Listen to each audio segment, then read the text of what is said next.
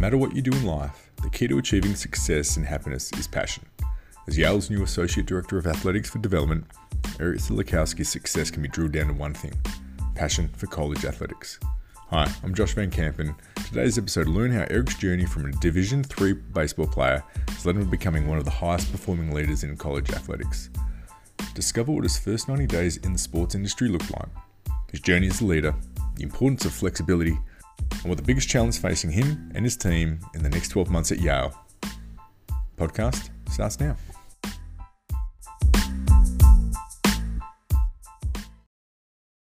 Thanks for joining me on today's podcast, Eric. Yeah, thank you, Josh. It's uh, I've been really looking forward to this conversation for quite some time. As as am I, because I guess when we first had a chat, you were working for Air Force, and it was such a good conversation. As I guess a lot of conversations I have with people in college athletics. Like, oh, I wish I could record this. There was so much good content, so I'm glad we can uh, revisit it. But uh, for those that don't know, Eric Silakowski is the Associate Director of Athletics for Development at Yale University. And Eric, can you just give us a bit of an oversight into what a typical day looks like for you there at Yale?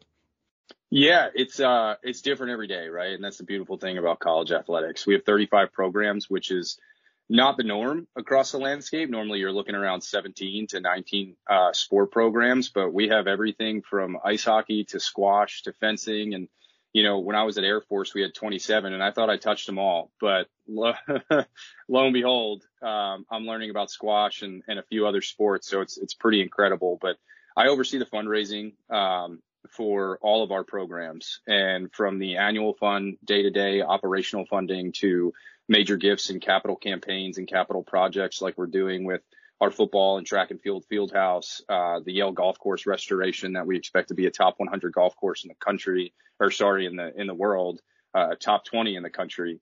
Um, so I get to do some pretty cool things on a day to day basis, and then we we handle all the alumni engagement for our alumni, our student athlete alumni. Um, and so there's, as you can imagine, with all the alumni with 35 programs, um, we we have a lot. Um, so that's what we we manage kind of on a day to day basis. I overall uh, I also oversee the external partnerships and the corp or the corporate partnerships, um, which is a, another piece of my job and, and something that we're trying to grow here. So that's been really fun, kind of getting engaged with the community.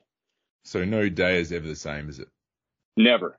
Not one day is the same, but it's it's a it's a beautiful thing. It really is, and uh, it's something that you can expect in college athletics, but um, you really you really got to be passionate about it and really got to love it because uh, you I'm a type A person, Josh. So I like to plan everything out. I'm very I try to be very efficient.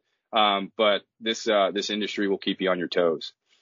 Yeah, I'm a bit of a planner myself, and yeah, I do, do sometimes get a little bit frazzled at times, and oh, this hasn't really gone to plan, or you've changed the date and time on me. What's going on here? But just want to touch on there where you, see manage the the alumni engagement there for, I guess, your former student athletes. When do you start the pipeline of engaging uh, your alumni? Is it when they're a student? Is it even before they become a student at Yale?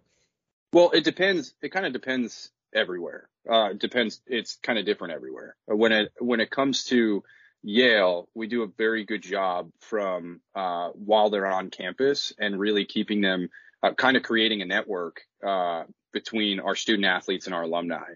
Um, all programs are different. They our alumni really uh, help lead that effort of the networking piece, but it also helps our student athletes understand the importance of of staying connected um, and really what our alumni do for them, right? To to help them compete at the highest levels.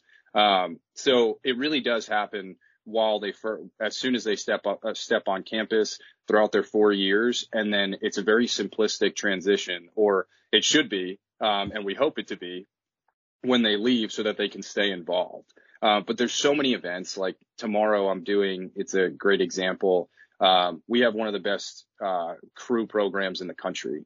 Um, and it's very historic. Um, you know, they, they consider it a piece of the birthplace of college athletics and, and crew with Yale. Um, but we have about 250 individuals that are alumni coming back to New York City, uh, to the Yale Club of New York, and we include all of the seniors. Um, so all the seniors come back, the alumni get together, all the coaches, uh, they celebrate, they get ready for the season ahead. Um, but they also have an opportunity during, you know, like a cocktail hour. We don't allow them to drink while they're while they're hanging out with everybody, but you can edit that if you want. But they, they uh, they spend time for that hour, it's it's very valuable to our student athletes, and they love it because they also understand they're getting one of the best educations in the world. Um, but it can only take you so far if you don't do the work and getting to know the right people. Um, and our alumni are so so good um, about taking care of their own and making sure that they're successful and giving them every opportunity uh, to to take the next step in their career. So all of that revolves around alumni engagement. Like I said, our alumni do a great job, and our student athletes love it.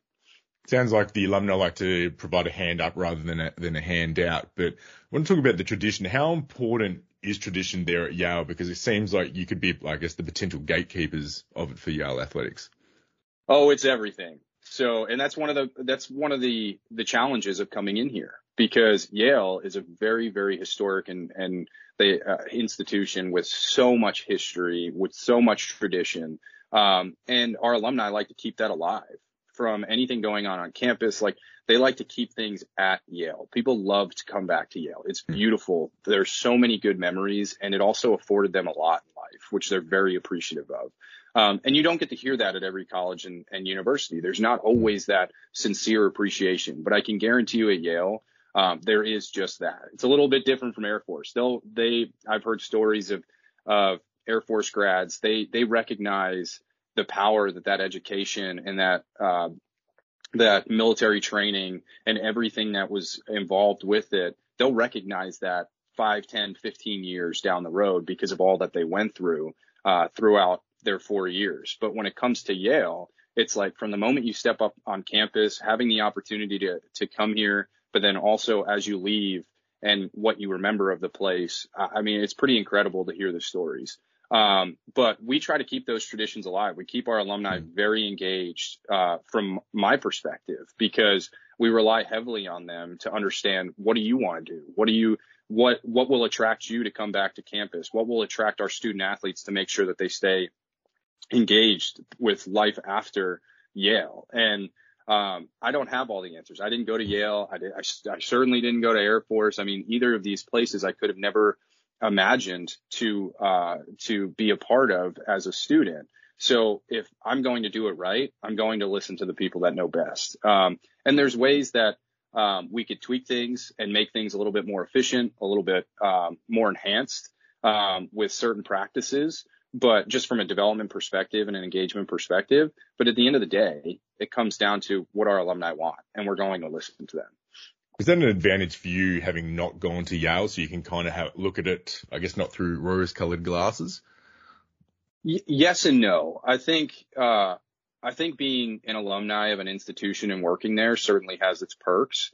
Um, but from my perspective, I really I do see it as an advantage. I take my experience and um, from a place like Air Force with 27 sport programs. And um, to me, I see that as as a much simpler transition to a place like Yale um, with how much we have going on here in athletics um, compared to somebody coming from 15 programs um, and being able to manage all those things and, and, making sure that we have an efficient process. When it comes to the engagement piece, it, it's to me, it's as simple as uh, listening and asking as many questions as possible and coming into a new place and knowing that I don't have all the answers, but I need to find the people that will have them. Um, because a lot of people, a lot of alumni are going to come to me for things and I need to make sure I'm connected to, with the right ones. And that's what like a lot of your, uh, a lot of your first 60 to 90 days revolves around. It's, it's learning the culture, learning the history, learning the tradition, getting on campus and, and seeing what it's all about, going to the different buildings, uh, going to different events outside of athletics and understanding what the university is all about. Um, and don't get me wrong, this is this is not an easy task to do, right, for anybody because it's a lot to learn, a lot to get used to. Um, but at the end of the day, um, you know, I'm going to be a steward of this university just like an alumni is. I'm going to be very proud of where I work because I wouldn't have come here otherwise. Um, but uh, but I want to make sure that uh, I listen as much as possible and I don't act like I know what I'm like, like I, like I am a Yalie, like I am an Eli. It's not, uh, it's not something that I did. So I need to learn and I need to listen as much as possible. So let's uh, go back to the study career because as we know, the sports industry is highly competitive and building your career, get that dream job in sports can take years of hard work and dedication to get into that position to reach your goals. Was working in sport always a goal of yours? Because you studied, did an undergrad in political science and, and history. Was sport always the dream? Uh, yeah, to an extent. Um, because what I wanted to do originally, um, my growing up, my uncle was kind of my, uh, he, he was the guy that I looked up to and he was a, he's a great attorney in the Northeast. Um, but I loved sports and I was like, you know what? I could talk a lot. I love to debate and argue with people. Um, growing up, I always thought I was right with everything. And I was just like, you know what? I can be an attorney too, or a sport agent, but I wanted to be in sport law. And, um, so I took some of those classes and I loved political science. I loved history, um, going throughout college. Um, but I knew it wasn't everything, right? It wasn't, it wasn't, it, it wasn't a sincere passion of mine when I was taking some of those classes that, hmm. you know, I did just love the basics of debating with people and, but I, I didn't want to do it for a job, right? So, um, when I was going through college and playing baseball, I got to see, and it was division three. So it was a totally different atmosphere, but I got to see firsthand some of the administrators, um, actually one who just recently passed, Len Schuler from Newman University was the softball coach there everybody loved him, Josh. Like he was an amazing human being and he was always there for the student athletes. He helped with everything you could ever imagine and just salt of the earth type person. Um, and I saw him as an individual who just, who really cared and loved what he did. And he did it for so many years in one place. And I said, you know what? That's something that I'd really like to explore. And, um, and lo and behold, I go to St. John's and I get into their sport management program uh, and you know, the first thing that uh, my professor asked me, I'll never forget. He asked the whole class. He said, "Who here wants to be the general manager of the New York Yankees?" And everybody raised their hand. And he goes, "Well, none of." He's like, "Maybe one of you will get that, and you're going to have to find other options." And I said, "Well, I'd love to do that, but I want to be in college athletics. I want to be an athletic director." Um, and to get to that point, um, I just I started studying it. I started listening podcasts, right? Like um, reading books, reading anything that I could about it. And I became, uh, obsessed and like as a good word, a good way to put it in the fact that I wanted to lead a division one college, uh, in, uh, athletic institution. And it was so important for me to do that, that I just, it, it's what I revolved my life around. And I wasn't going to, um, I wasn't going to stop until I got there. Now, sport management from a degree perspective, it doesn't teach you everything about college athletics. Mm-hmm. Um, but from a management perspective uh, and some of the the basic knowledge that you need, it was very important. But I knew I had to get the experience first and foremost. And while I was at St. John's, I was afforded the opportunity to be an intern at Monmouth University, which led to my first job in college athletics. Um, just after um, I got into professional sports, um, so that was a uh, that's kind of how I got to that point. It wasn't so much of an epiphany, but it was a I thought I wanted to do this, but after seeing what somebody like Coach Schuler did, um, it it really kind of opened my eyes, and I said, but I want to do this at the highest level possible. So, what did the first 90 days of working in sport look like for you then? Oh, so this is where I met our friend Banuk um, in in sales at uh, at Monumental Sports, and what a cool opportunity and what an unbelievable experience. I tell everybody the same thing, and because I have these conversations with those that are coming up in the industry, my mentors, and I always go back to my time in Monumental Sports because what an opportunity to just get on the phone, smile and dial and learn the, you know, learn how much you're going to hear no, um, and just get out of your comfort zone. I was, you know, Banuk was on the inside sales team, uh, selling a lot of, uh, Wizards tickets. I was a regional manager for, uh, the WNBA with the Mystics. This was like pre Delle Donne. This was, you know, pre peak, uh, Mystics and they were a 500, uh, ball club. They were okay. We were getting like three to 5,000 people into the game and I was trying to sell season tickets. I called everybody and anybody. So it was like the first 90 days was very much all I was trying to do was grind it out and prove myself that I could do the work.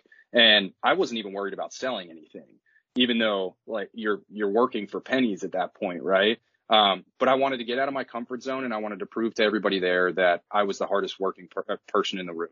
And you were making 120, 130, 140 calls a day just to get it done, going in early, staying late, Um, and one of the coolest things that happened to me, Josh, and one thing that I'm very proud of is I got the, the, the, it was like the Mystic Sales Hustler Award where I made 3,000 calls or had 3,000 interactions within my first like four months there. And, wow. um, and like I said, I did not care about making it, making money. It was, I wanted to, to prove to these individuals that they made the right choice in hiring me but I didn't care what I was selling. I was just gonna, I was just gonna do everything possible. And I had a ball doing it. I spent so much time understanding the culture of pro sports. It's so much fun. There's so much high energy. I mean, you're really riding the highs and the lows of a season, right? Um, and you're, I'm surrounded by people who are working with the Wizards and the Capitals, people who've been selling tickets for years, picking their brains. Um, but I knew I wasn't going to do it forever. I did it for nine months and I, I did it specifically, um, one, because my girlfriend, who is now my wife, um, was down in DC and I wanted to find a job to stay close to her. Uh, but at the same time, I wanted to be specific in the fact that um, I really wanted to get into a sales role because eventually in college athletics, I knew I needed that experience to get onto the external side. So um, 90 days was really just, it was calls. It was calls, games, early mornings, late nights, doing everything that I could, and I enjoyed the heck out of it. Could you look back and remember your first phone call and what it was like? Were there any nerves or you just didn't care? You just went, went into it? Oh, yeah. Yeah. It was Matthew Gwartz was my, uh, was my direct report at that time, uh, director of ticket sales and, uh, for the, for the Wizards. And I, it was the first day and I didn't know what to expect. I thought I was going to go through some kind of orientation or, or something like that. And he's been in tickets for years. And he sits me down in his office and he goes, how you doing? I go, I'm good. Uh, how are you? he was like, I'm, I'm great, you know, and he was like, pick up the phone. And I said, what? And he was just like, yeah, pick up the phone. I said, okay. And he goes, dial this number. And I said, all right. And he goes, sell a ticket. And uh, I looked at him. He was like, I'm not kidding. And it was one of the greatest experiences of my life. And I still, I still use it to this day with, uh, with entry level staff members because you the quicker you get out of your bubble and out of your comfort mm-hmm. zone, the easier it's going to be. And I never, I didn't understand it that day, but after a while, I understood he was just trying to push me. And it was actually a really simple approach to saying, spread your wings and fly, buddy. Just get out there, start making phone calls. Um, and that person picked up the phone. I had no idea what to say, Josh. I, and I could talk a lot. So uh, but when it when it came to this person, I froze. Uh, I you know they gave me he gave me a little script and I was by the book. Um, but one of the coolest experiences I learned though was once I got out of my comfort zone, I can't stand scripts. Um, I get to know the product. I get to become passionate about it. Um, I take uh, I take opportunities where I am passionate about the product that I'm selling, no matter what it is, and um, I, I stay off script. I become human, and I build that relationship and that trust. And although I didn't sell a ton of tickets, I had some great phone conversations throughout those nine months that I was that I was making all those phone calls. And but that was the first one, and I, I will sincerely never forget. I can I can visualize him with his feet up on his desk, just watching me trying not to laugh. was that was that the biggest challenge you faced? Was that day one, or was there any other challenges that you faced through that nine months? Yeah, I would I would say that was one of the biggest challenges because day after day it was really the same thing. And I I would mm. say within 3 to 4 months you just get you get really beat up by the fact that all you hear is no because mm. you're constantly trying to refine your approach uh, to selling a ticket, right?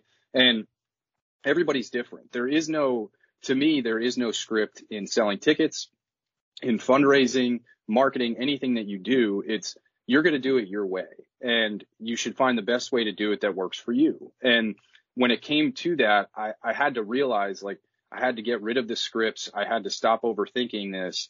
Uh, and I had to just start enjoying it, right? Because this is what I was doing. I chose to do this. I chose to be here every day and let's make the best of it. So it was, there was also another challenge within three to four months where I was just, I was feeling beat down because my numbers weren't rising. My calls were going up and my interactions were going up, the time spent on the phone, the emails that were going out. But when it came to, when it came to, uh, the actual commission that you're trying to earn, there was there wasn't anything there and I wasn't mm. I wasn't being seen on the TVs where all the rankings were of that month and and all that. And even when I had a good month, it was also even worse because the first day of every month it goes back down to zero.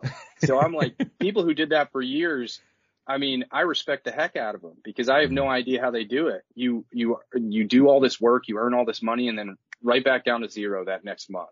So um, there were there was a few challenges, but I'd say it was pretty steady as to uh, trying to figure out how to overcome that one, which was just getting better at your job and finding a way to do it your own way. Were there any important skills that you developed in that role that you still use today? Oh my goodness, confidence. Uh, you have to you have to find confidence in yourself uh, to go through a day to day cold calling, just you know sending those emails. You you have to understand that you know you're going to have your good days and your bad days. Uh, mm. I developed uh, a little bit more of a you know what I like to call the and what I refer to from the Jon Gordon books, the no complaint rule, right? Um, if you sit there and, and, you're negative about your job, you're never going to be successful. Some people are very lucky in the fact they they may not like their job, but they're very good at it, right? But when it comes to uh, cold calling and sales and especially fundraising, you can't fake it because you're developing true relationships and building mm-hmm. trust with people, whether it's within a two minute phone call or a two year relationship with an alumni and you can't you you can never let those poor emotions come out in those conversations.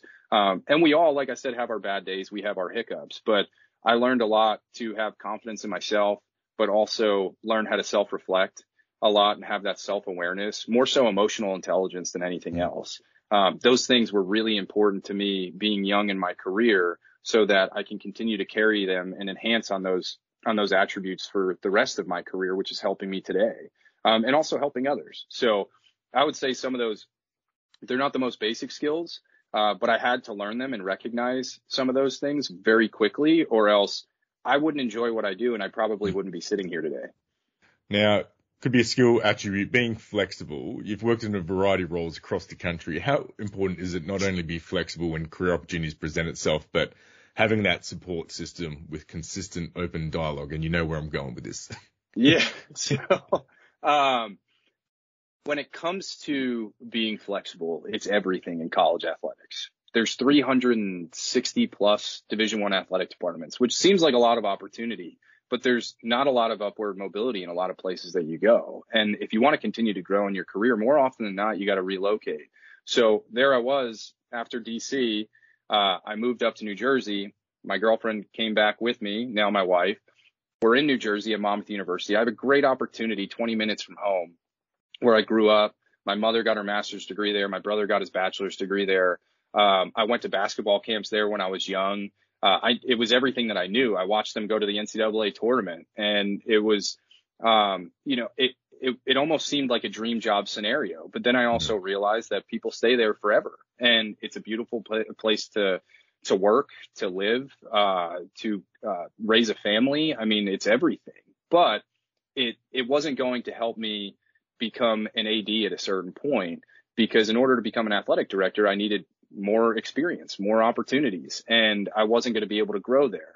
And I respect anybody and I appreciate the fact if they find a place that they love and they want to be there forever, good and good on you. Um, it's just my own, I have a different competitive drive in myself that this is my goal and I'm going to reach it. And the beautiful thing about about my life is I do have that support system, right? And you never know how it's going to go because when you sit there and you tell your girlfriend at the time, uh, who you've known your entire life, including your family, who has been there for everything for you, um, and you tell them you're about to move to Arkansas, uh, Little Rock, Arkansas. When you grew up on the beach, I'm a surfer. I you know, I love the outdoors. I, I was all, I, I, was all about the East Coast and the Northeast. It's our comfort zone. We grew up in a one square mile town with one traffic light. Um, all of our friends and our family are still there, um, and have great opportunities and, and lives ahead of them. Uh, but I was like, this is an industry where I can't just move to Manhattan where there's a million opportunities. I have to move across the country. Mm-hmm. Um, and thankfully, I had Chasse Conque, who was the athletic director at the time, hired a 27 year old kid as an associate athletic director to oversee his external operation. And then within a year and a half, moved me up to the deputy athletic director role where I was overseeing sports. I was, in a sense, his right hand man. Um, he trusted me with the operation, uh, along with our other deputy AD, Molly Kastner, who's still with him to this day. Um, it's pretty, it was pretty incredible the opportunity that was in front of us in Arkansas and having no idea how much of an impact it would be on our lives. And I am thankful and grateful every single day that Arkansas led to an engagement with uh, my now wife. And now, and then soon after that, it was a few years. My AD at that time left for Texas. We did not go, uh, we did not go down south, but we decided what's the next best opportunity? Well, it was either Colorado or finding an opportunity to the Northeast because it was a place that once you, once you get married, right. And, um, you go through those, those conversations. It's like, what's best for us? Um, and at that point it was, well, the Air Force Academy is a great opportunity. Nathan Pine is one of the best fundraisers that college athletics has ever seen. And he's just a great human being. And to be able to work under him and his department would be a dream. And so lo and behold, I, I interview for that job. I get it. My wife gets a job out there. It works out perfectly. It's an amazing opportunity where I get to work at a service academy. Um, I get to run my own shop uh, at the group of five level in the Mountain West. It was, it truly was a dream. And then, you know, at some point, the goal was not just to become an athletic director, but to get my wife and I back to the Northeast. And we weren't leaving Air Force for just anything. It had to be a pretty special opportunity. And to uh, come to a place like Yale with the history and tradition that it has, um, and the opportunities that are in front of us, and not only that, but to work for you know, uh, a trailblazer herself and Vicky Chun is, is pretty amazing. And then our executive leadership with Mary Bordeaux and of course, Anne Marie Guglieri, who's our COO. I mean, we got a, we have a powerhouse of leadership. And then my own direct report, Jay Judge, who's, who came in a month after me has been incredible. And I get to work for the best people. And, you know, you talk about flexibility um, I've never thought twice about location. I tell everybody the same thing. You cannot worry about it if you want to be successful in college mm-hmm. athletics. You can get lucky throughout your career and stay in the same place. Um, but you can't worry about it if there's no opportunities around you. I'm lucky that I have and grateful that I have a support system in my wife. She's absolutely incredible. She understands college athletics more than most because she's been through all the ups and downs. Mm. Um, but my family has always stayed in New Jersey and they're, they were the number one fan of the Little Rock Trojans. They're, they were the number one fans of Air Force Falcons, and now they're the number one fans of the Yale Bulldogs. And uh, that's one of the coolest things, Josh, that I get to experience is I get to experience it with my family. I had my sister, my twin sister, with her daughter um, and her husband up here for a football game. They've never got to see me. They've never had the opportunity opportunity to see me work. Um, so that was very special for me. So um, to be able to have uh, my wife as my support system move across the country just like that. That's, that's uncanny, right? And to have, uh, to be that lucky as an individual to have these people surrounding you, um, is pretty incredible. And not only that, I talked about the people that I've worked for and worked with.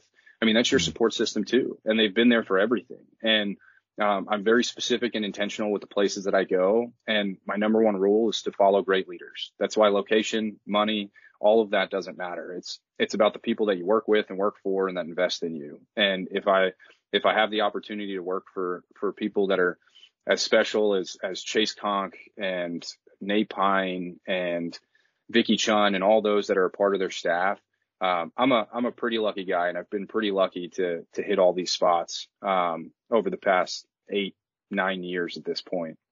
Did you have any doubts ever creep in throughout your journey, be it being in sales, working your way through college athletics, even during your time, maybe even at St. John's? Were there any doubts that you think maybe this career might not happen? Yeah, to an extent, because, um, you know, there's always times, I don't think it's, it's that I wouldn't get into it because I always believed that I would. Uh, it was that can I continue to grow at the pace that I'm at? And what's important for for me when that when when you think about that is that I have a lot of colleagues that have gone from one place to the next every year. And that's okay for some people to do that. But at some point, you know, I'm a firm believer that when I become an athletic director, and if I'm lucky to get to that point, right? Because there's only so many opportunities. Mm. Um, you get to that point, you, I want to be prepared. And, you know, you're not, you can't step into a role, a leadership role and know everything or be ready for everything. But, um, I want to be able to touch as many, as, as many, uh, pieces of an athletic department as I can before I get there. So I have a pretty good understanding of taking over a department and sustaining its success and creating more, right? And for me to do that, I have to be at a place for a certain amount of time and I need to have the challenges. I need to overcome them with that adversity and I need to be able to create my own success with my team and be able to prove myself that I can do these things well and see the fruits of our labor. Hmm. Right. I want to be able to hire the right people, create a, a well-rounded culture building positive staff that works their tails off. And that, that stuff's very important to me. And if, if I don't allow myself the time to do that, um, then to me, I'm not going to be prepared someday. And I mean, that also answers the question for myself as far as if, if I don't do those things, I don't feel like I may not have the next opportunity to grow because you do find those times where you're at a place like Little Rock for three years, my AD left and I sat there and I thought to myself, well, what's next? And I was at an FCS, well, I was at a one AAA school in the Sun Belt, which is group of five, but we didn't have football. So I was like, am I going to be able to get a football job? And, you know, some of those are, are very difficult to get. I was a deputy athletic director at a, uh, at a division one school at the age of 28 years, 29 years old. And I said, who is somebody going to hire a young guy in, in a, at a higher level, you know, maybe with lesser of a title, but are they going to trust me like Chasse Conque trusted me, right? Mm. Um, are they going to allow me to prove myself? And there was opportunities that I I was in dire need of that I didn't get, and at times it gets discouraging. But then at the end of the day, Josh, you find that where you end up is exactly where you should be. And Air mm. Force was exactly that after Little Rock. Little Rock was exactly that after Monmouth, and Yale is exactly that after Air Force. It's pretty clear you have a growth mindset. Is that something you've always had, or is that something that has, I guess, grown through over the years? I feel like my mindset has changed since I was younger. Uh, it was very much a let me prove people wrong, mm-hmm. uh, because I I did not come from humble beginnings, or you know I was uh, I had a mother who took care of her four kids and um, she was a, a widow by time I was by the time I was 13 years old, and she grinded out every second of her life to make sure that she took care of all of us. And you know, but we had everything that we needed. She made sure that I could go play college baseball and that I didn't have to work so much while I was doing it, and I can get a proper education and you know, and make sure that I take the next step in my life and that I was prepared for life really without her, right, mm-hmm. to become an adult. Um, but for me, you know, growing up, I was, uh, I, I think it was very important for me to understand it uh, as I got older that I was trying to prove people wrong rather than trying to take care of things myself and, and really have that growth mindset. It wasn't until I got to like year two, I guess, in Monmouth where I said to myself, I'm, I'm not going to be anything that I want to be unless I really start thinking differently and thinking mm-hmm. bigger. Uh, the bigger I thought, the easier my next steps got, right? Because I was very intentional with where I wanted to go. I wanted to understand from other people. That's where I started to really create a network.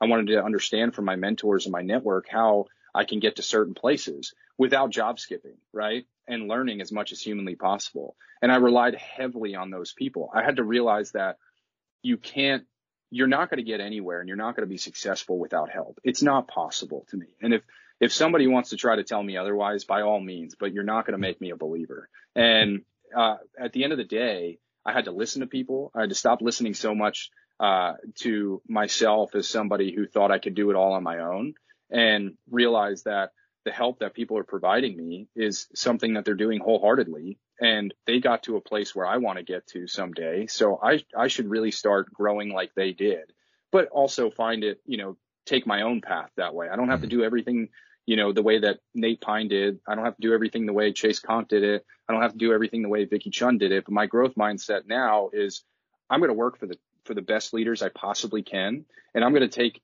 the pieces of them that have made them so successful and I'm going to put it into myself. And, and I'm going to take some things of my own and I'm going to stay true to myself as well.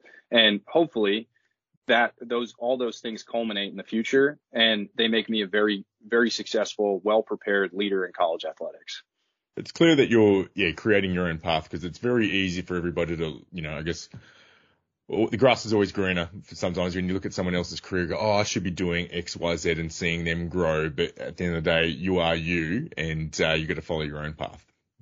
No, absolutely. It's, you know, and I try to tell a lot of, uh, I say young people and I'm not, I'm not old by any means, but I feel like I've been in the industry for a while now. But a lot of those that are coming in into college athletics, you know, it's great to go to the conventions and, and, you know, network with as many people as possible. But for me, it's about being specific and intentional on who you speak with and who genuinely cares about your growth because those people will also help you figure it out for yourself, ask you the right questions so that you're thinking for yourself, not so much the, the coach speak as to this is how I did it from a high level view. It's breaking things down and helping you truly think and dig deep and say, how is this going to work for me? How am I going to do it? Because the way that I think is not the same way that Chasse Conque thinks. But if I can pull some pieces from him and wrap my mind around it, maybe there's a way that I can do it my way, right? That's more mm. comfortable for me. That's, that's more second nature. And if, if I can do that, I feel like I'll be a lot more successful because I'll be without, you know, you want to be outside your comfort zone because it challenges you. But when you're making hard decisions and you're going through challenges,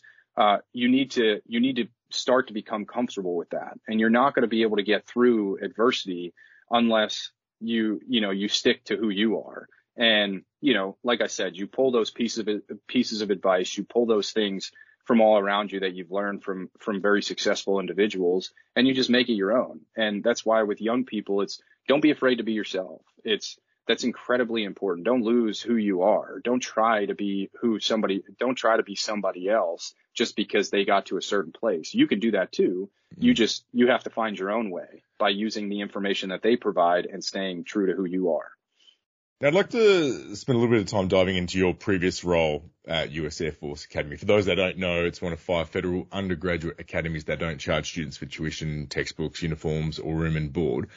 Can you walk us through what your role was like there at the Air Force the US Air Force Academy, and what were the challenges you faced in that role?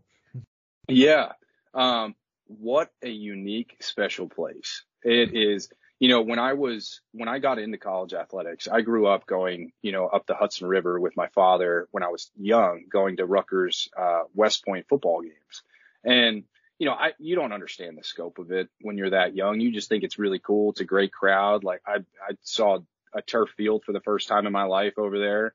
Um, and it was just a fun experience that I had as a kid. Um, and, but when I looked back on it as I got into college athletics, I said, man, from everything that I remember, the one thing that I want to accomplish in my career as I'm going through my journey is I want to make sure that I, I make a stop at a service academy.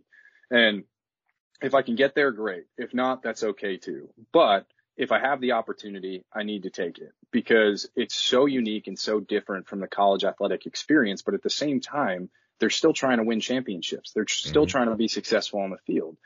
But what I, what I got to do on a daily basis is I got to help, you know, I, I oversaw the fundraising for 27 programs there and it was annual fund. It was major gifts, uh, you know, we weren't a massive part of, of this, but we were a part of it that they're going through a big stadium renovation there at Falcon Stadium and it's going to be beautiful what Nate Pine is putting together. But, um, but I got to do all of the alumni engagement. I got to do all of the fundraising, uh, from an athletic standpoint. And it was unbelievable because of the stories you heard, the history of the Air Force Academy and the reason why people give back, right? And why they are mm. passionate about Air Force and the Service Academy itself. Mm. Now, don't get me wrong. I thought when I was thinking Service Academy, I'd be at a Navy or a West Point because it was on the East Coast. but when I was younger, I actually watched more Air Force football than I did anything else, mm. um, other than Syracuse, which was my team growing up. But, um, I was enamored by it because it's so much more than the college, you know, the normal college student athlete mm-hmm. these these young people, their schedule is rigorous. And there was times where you learn that before a game day on Saturday that some of these some of our offensive linemen are in this squadron and they have to wake up at 4:30 in the morning because their squadron leader just decided they needed to go for a march for 5 miles. And they had a game that day. And you know what? You don't blink an eye at it because that's what they chose to do.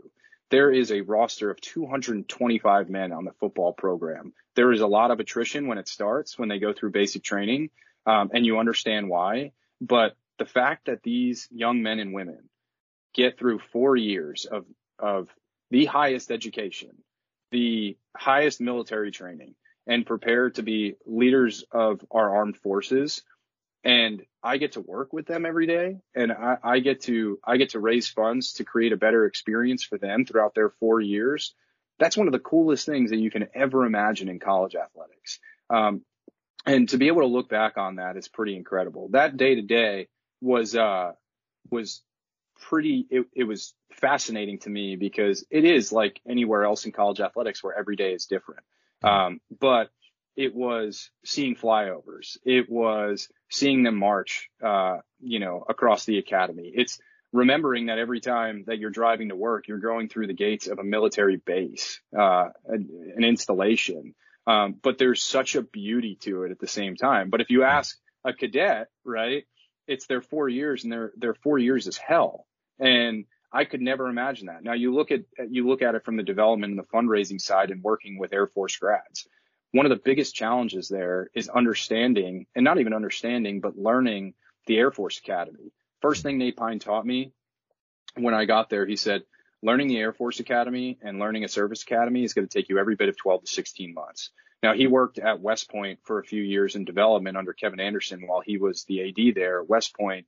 Um, so he had a good feel for how service academies worked, but every single one is different and has their own feel and has their own history and tradition.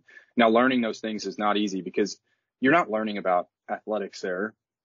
You know how the sports work, right? Some of those things, like it was the first time I was around a fencing program, um, and it was it was fascinating to learn. But when you get to a point where, you know, you're you're learning about basic training when they first get on, when um, you know it's it's parents' weekend when you have 50,000 people showing up to a game tailgating and, you know, 40,000 people in the stands because their parents, it's their first time that they're seeing their cadet over the summer after all their training is pretty incredible. Uh, when they first get onto the academy and you learn everything that they have to go through because they are a, they are coming in as somebody who is preparing for not the next four years, but the next 40 of their life.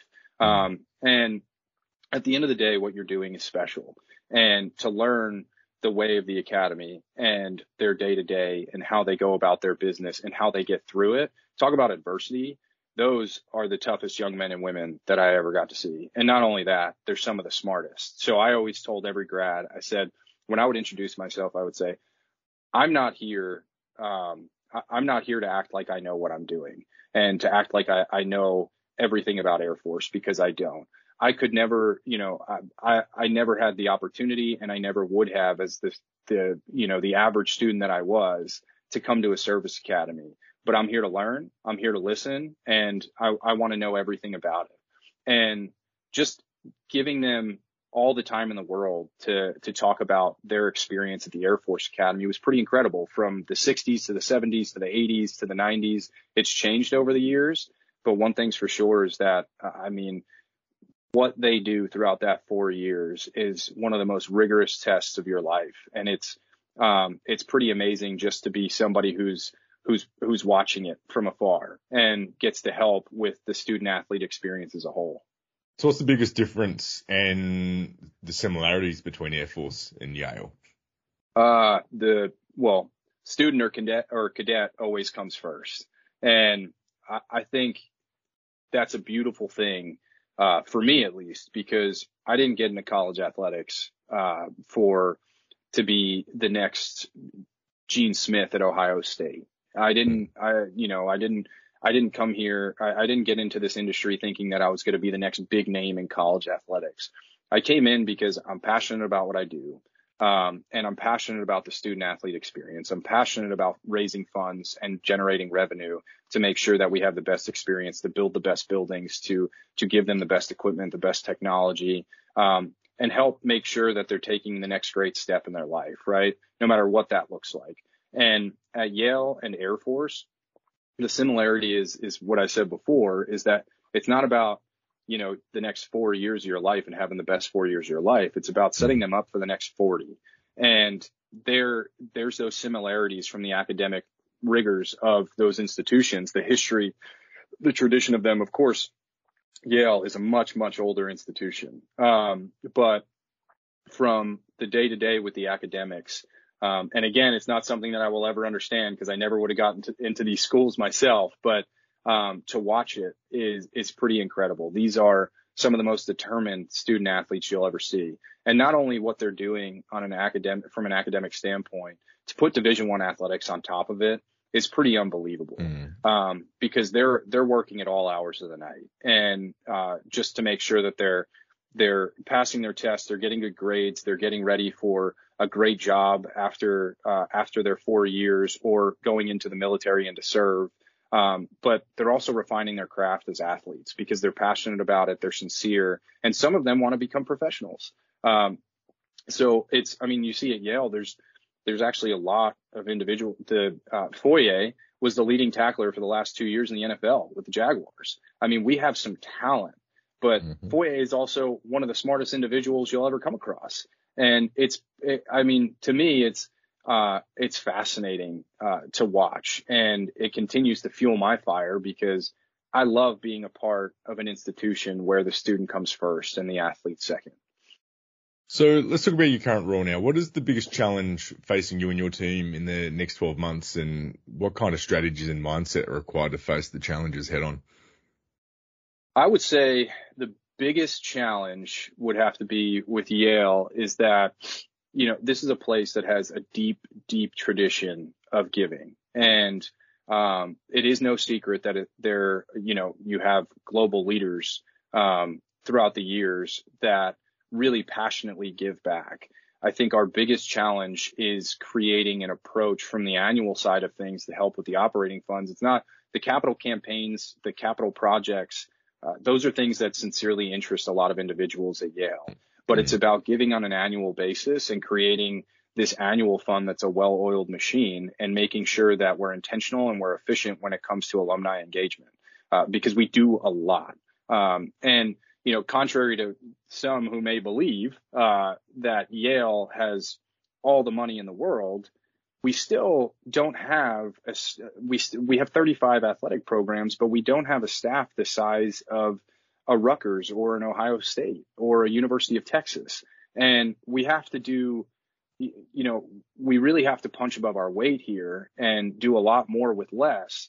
And for me, that's where efficiency comes in. And the challenge is going to be making sure that we create a sustainable model that is also incredibly efficient to make sure that we're bringing in the funds on an annual basis. We're engaging our alumni at a high level uh, and making sure that we take care of everything necessary for our coaches um, and for our student athletes and our alumni. Mm-hmm. So that everybody's proud to invest into this place, whether it's their blood, sweat, and tears as an athlete or a coach, or their funds as uh, from a philanthropy standpoint from an alumni. Um, and those things are going to be though that's going to continue to to be a challenge because I'm the new guy. I've been here for seven months. There's a lot of things that we can do here that can that can get us to that point.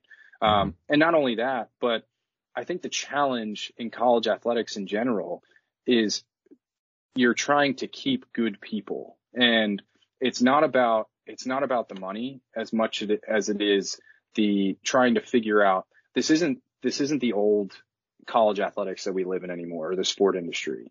This is the, since COVID, you have work from home, you have, you have some people, a lot of people have weekends off, they have remote work in general for their full-time jobs.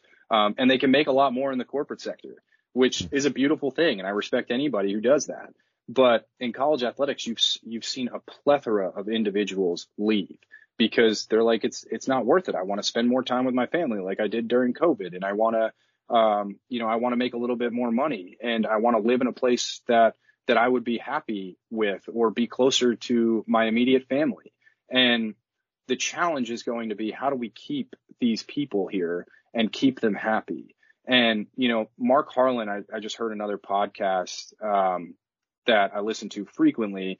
The athletic director at Utah said, that what they started to do there, and granted they have a lot more people than we do, but um, the, what he's trying to do is when you work weekends, which we work most of them, is uh, is Fridays, Friday night, Saturday, Sunday you have events, then either take Monday or Tuesday off or work remote those couple of days because you're already losing a weekend. Let's give it mm-hmm. back. And young people are not going to appreciate the grind as much because they're going to say, I have other opportunities. I want to live my life. And that's okay. Again, I respect that, but I can't, I can't look at a staff member in the face who is coming in an entry level job who's 24 years old and say, this is how I've always had to do it. And you have to do this now too. It's not, it's, it, it's not sustainable. So our challenge is, it's not just my challenge. It's the college athletics industry. How do we make it so that we can take care of our own, give them a little bit more of a work life balance, but still expect the same type of uh, output that we've had so we can sustain the success that we've had. That is going to be incredibly important. And not only that, we have an athletic director that's really good at hiring good coaches. We win a lot and we're winning more now. So the other challenge is how do we keep up with the needs of our coaches who are mm-hmm. continuing to win championships or need to? And that all comes back to the annual fund, making sure that we take care of our own and, and get our, uh, get our operation in the right place within the next six months, um, and really start taking care of business so that we can, we can really provide our coaches, our student athletes and the administration with everything that they need. So, um, those are, those are some of the challenges that we have. Yeah, there's just a couple of challenges there. I won't ask you how you're creating the environment to, to, to keep people because we could probably be here all day, but want to ask, you talked about the next six months. I want to, let's uh, cut that down to the next 90 days. What does the next 90 days look like for you at Yale? The beautiful thing is, is that we're at a point where football's obviously long, long over. Now they're, you know, like programs are recruiting from the fall and all that stuff. But when it comes to, uh, we still have basketball. We have March Madness coming up. Our basketball programs have been pretty successful. We have Ivy Madness first, obviously, because we got to win out there. Um, but then we have baseball coming up. We have lacrosse. Lacrosse is, uh, they're constantly, uh, both programs are top 25 in the country. Our men are normally top 10 and fight for a national championship every single year. Our women's ice hockey program is number one in the country for the first time ever, I believe. Um, and they're going to be going, they're going to be, you know, attacking another frozen four. And we have a lot going on from that side of things. But when it comes to alumni events, they've really slowed down. So the next 90 days, I'm really excited because I could take a step back, go to a, uh, a handful. I can, I can at least be a, uh, really support our student athletes a little bit more and go to more games, which will be really nice. But we're going to be, we're going to be thinking strategically.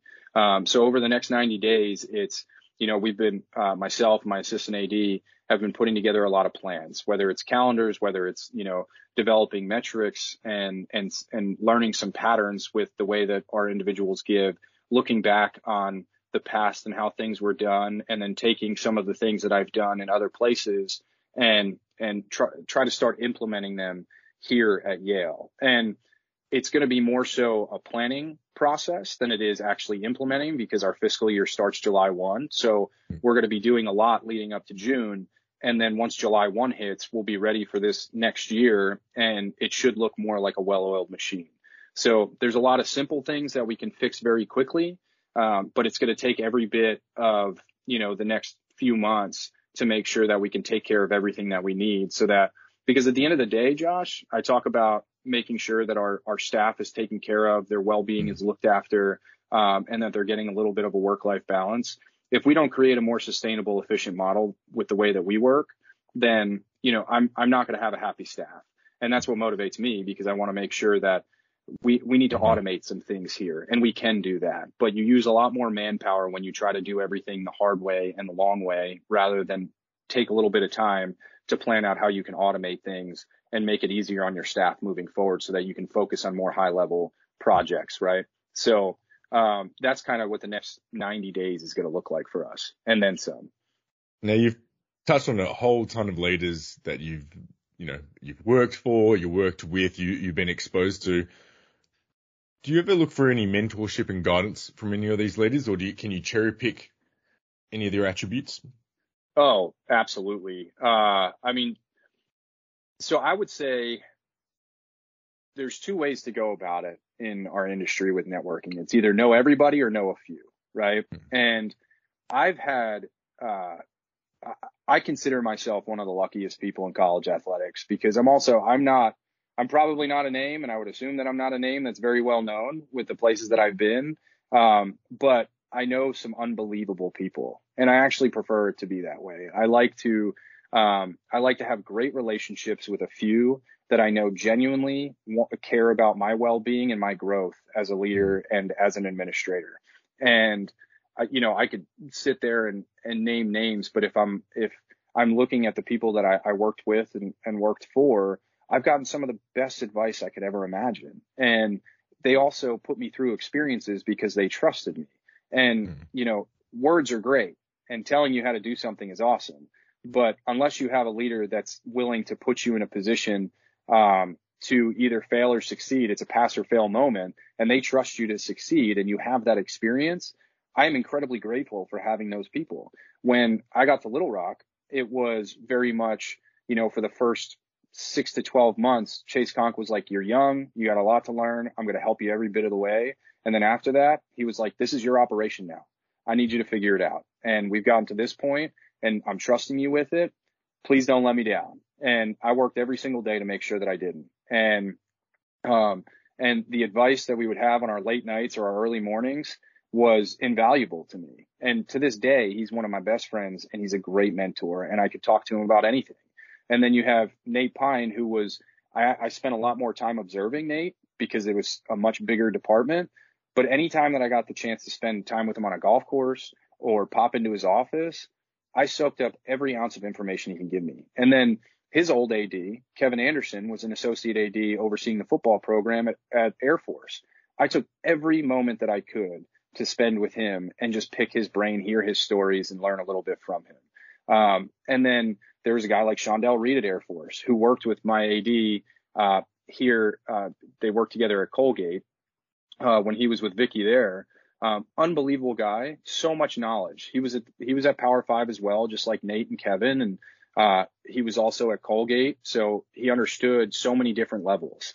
Um, and he's so even keel with the way that he thinks, and it's pretty amazing to learn from these individuals. You have uh, one of my favorite people is Jason Kroll, who I met while I was at Monmouth, and he's now at New Jersey City University.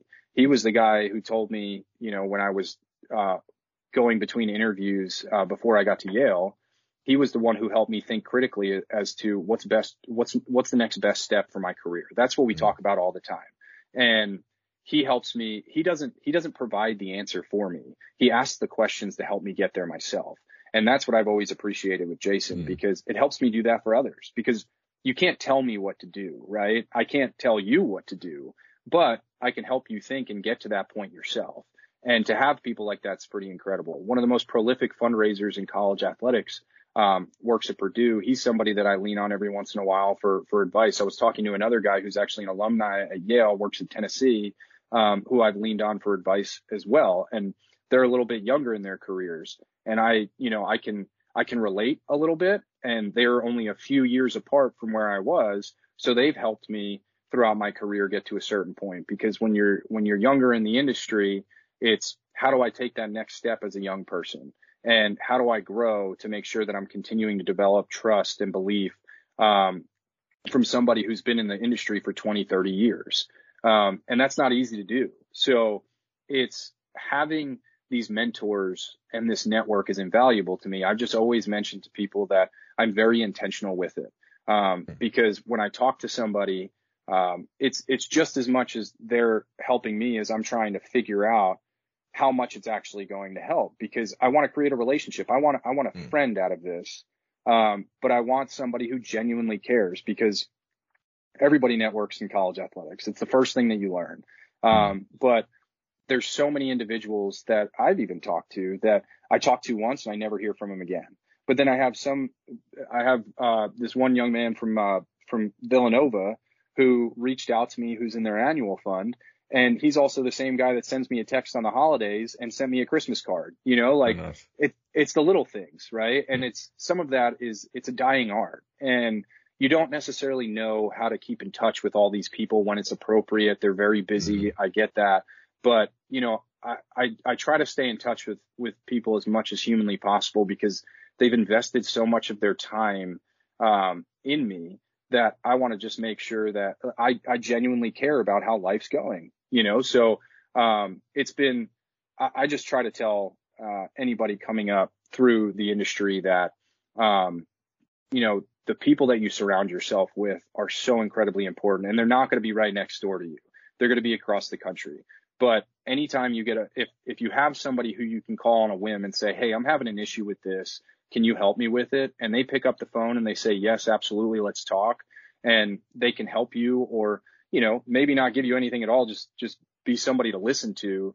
It, it's pretty incredible that there's so many of those people in this industry because again, nobody got to where they were by themselves. And those that recognize that pay it forward. And I think it's so much more important that if anybody's if if anybody's looking for that opportunity that um, and just to talk to somebody because you get messages on LinkedIn and and email all the time that you want to make sure that you give them that time because you asked for it once too uh, and they deserve it just as much and all they're mm-hmm. trying to do is learn you know so um, having those mentors, those people, I mean, like I can, um, I, I, can name drop these people all day, but the, the ones that I talk about are, are the ones that have been around me and have stuck with me. Um, and there's, there's very few, but I, I thoroughly enjoy the conversations. I know that they care. Um, and I care about their careers as well, even though I can't help them as much because I don't have all the experience in the world. Um, I love these people and, um, you know, I'm, I'm just, I'm a very lucky, very, very lucky administrator and person that I've gotten the chance to, to spend time with them, to work with them, or to just talk on the phone with them and, and pick their brain.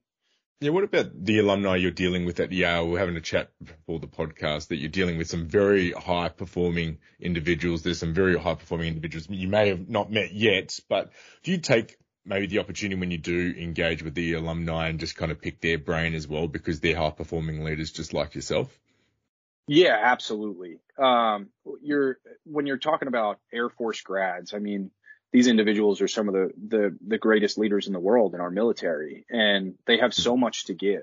You know, and some of that stuff just comes out naturally in conversation where you're sitting there and you're just you're you're just talking, you're asking about how they go about something. Um, and it just to me, it's such an exciting opportunity, especially at Yale too, where you have global leaders. If you have the chance to sit down with them you know, like they, they know who I am and they know what I do, right? They know, they, they know that I have a certain question to ask about a certain project.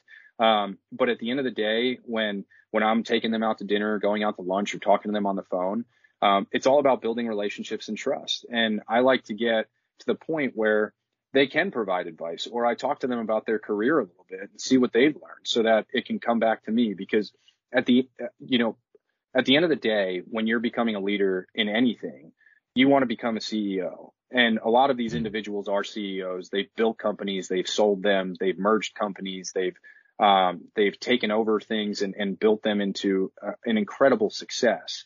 And they didn't do that because they're just smart. They did that because they're good leaders and know how to go mm-hmm. about it. And any any opportunity that I get to pull a little bit of information out of them I'll take advantage of it any day of the week because I can't learn everything that I want to learn as a leader from a, from every college athletic administrator out there. If I want to be my own leader, I need to find side of college athletics that's going to work. For instance, we go back to how you manage your people and create a better work life balance in an industry where it's normal to work 100 hours in a work week and seven days a week. Well, how does a startup uh, or how does a a tech mogul who graduated from Yale how did you turn your company from a place where people were killing themselves every single day mm. for seven days a week and 100 hours a week to uh, to turning it into a, a, work from home remote situation where you're getting the same output or making it a four day work week. Those are the things that I want to know so that I can apply it to college athletics. And if that's if that's possible to have that conversation, I will do that any day of the week because from a fundraising perspective, those conversations always come. I can also always send an email, but the opportunity to get five minutes with somebody who's that successful um, to pick their brain, uh, it's it really is a perk of the job. Is there a consistent way with how you pick in their brain and maybe yourself? Like, do they all start the day the same? Because I've always been told by my mentor, a lot of high performing leaders, you know, they exercise early in the morning. That's how they start their day. Like, is there a consistent theme with some of these leaders and even yourself?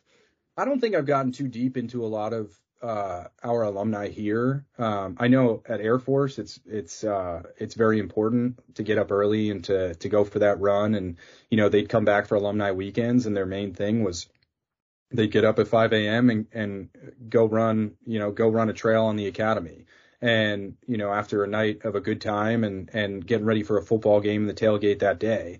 But when it comes to yeah, I I really do believe everybody's different. Um, I think a lot of them just have efficient processes, um, but I haven't gotten too deep into you know their their day to day right and what personally makes them successful. But you know, you bringing that up also makes it a good point that I should be asking those questions because it is a curiosity of mine, right? Like mm-hmm. I have my own way of, of going about things and it's changed throughout the years. And, uh, but from a lot of these individuals, you know, if I'm, if I'm up in the morning and I'm emailing, I'm more often than not, but if it's before 7 a.m., I'm probably getting an answer back right away. And that tells you all you need to know because that's when they have their free time or they're spending their hour on email so that they can be, mm-hmm. you know, more reactive during the day.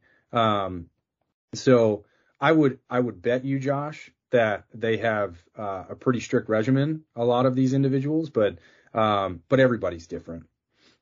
Now, got to ask last question because we've gone way over time, but who cares? We've been creating some great content. If you had to design your career today with a clean sheet of paper, what would you change? Oh, you know, I was thinking about this question, and to be honest with you, Josh, nothing. Um, I think for me, you know, every stop and every step of this uh, this path that I've taken has been very intentional. There's been its up and ups and downs, its highs and lows, but um, every single challenge and every success has been 100% worth it. And I, I wouldn't take any of it back because I've learned so much. The experience that I've gained from all of it um, is more than I could have ever imagined. And you know, I've been all over the place and I've gotten to move across the country with my, with my wife and, you know, see cultural different differences and go to the South, go to the mountains, back to the Northeast and, um, and work with some amazing people. And everybody has their challenges. Everybody has their story and everybody has, has adversity. And for me, it's all part of it. And when you look back on it, I, I sit there and I say, yeah, could I have started in the Power Five and and moved up and made money quicker? Sure. But to be honest with you, I probably would have been siloed siloed as a fundraiser, and I wouldn't have had all the other things like you know, being in marketing and overseeing ticket sales and operations and being a sport administrator uh, over four sports and and doing all these other internal operations where you see so much more rather than going to a place where it's you know it's it's power five it's sexy mm-hmm. it's fun it's you know there's a lot of help. But when it comes to when it comes to what i've been able to do i wouldn't take it back for the world. That's great. That's great to hear. Uh, eric as I said, we've gone well over time, but I've enjoyed every second of this. Really appreciate you joining me on High Performing Leaders in Sport. No, thank you so much, Josh. I've I've enjoyed the conversation just like our last, and, and I look forward to hearing it soon and, and continuing to follow this podcast. Appreciate it. Thanks, Eric. Thanks.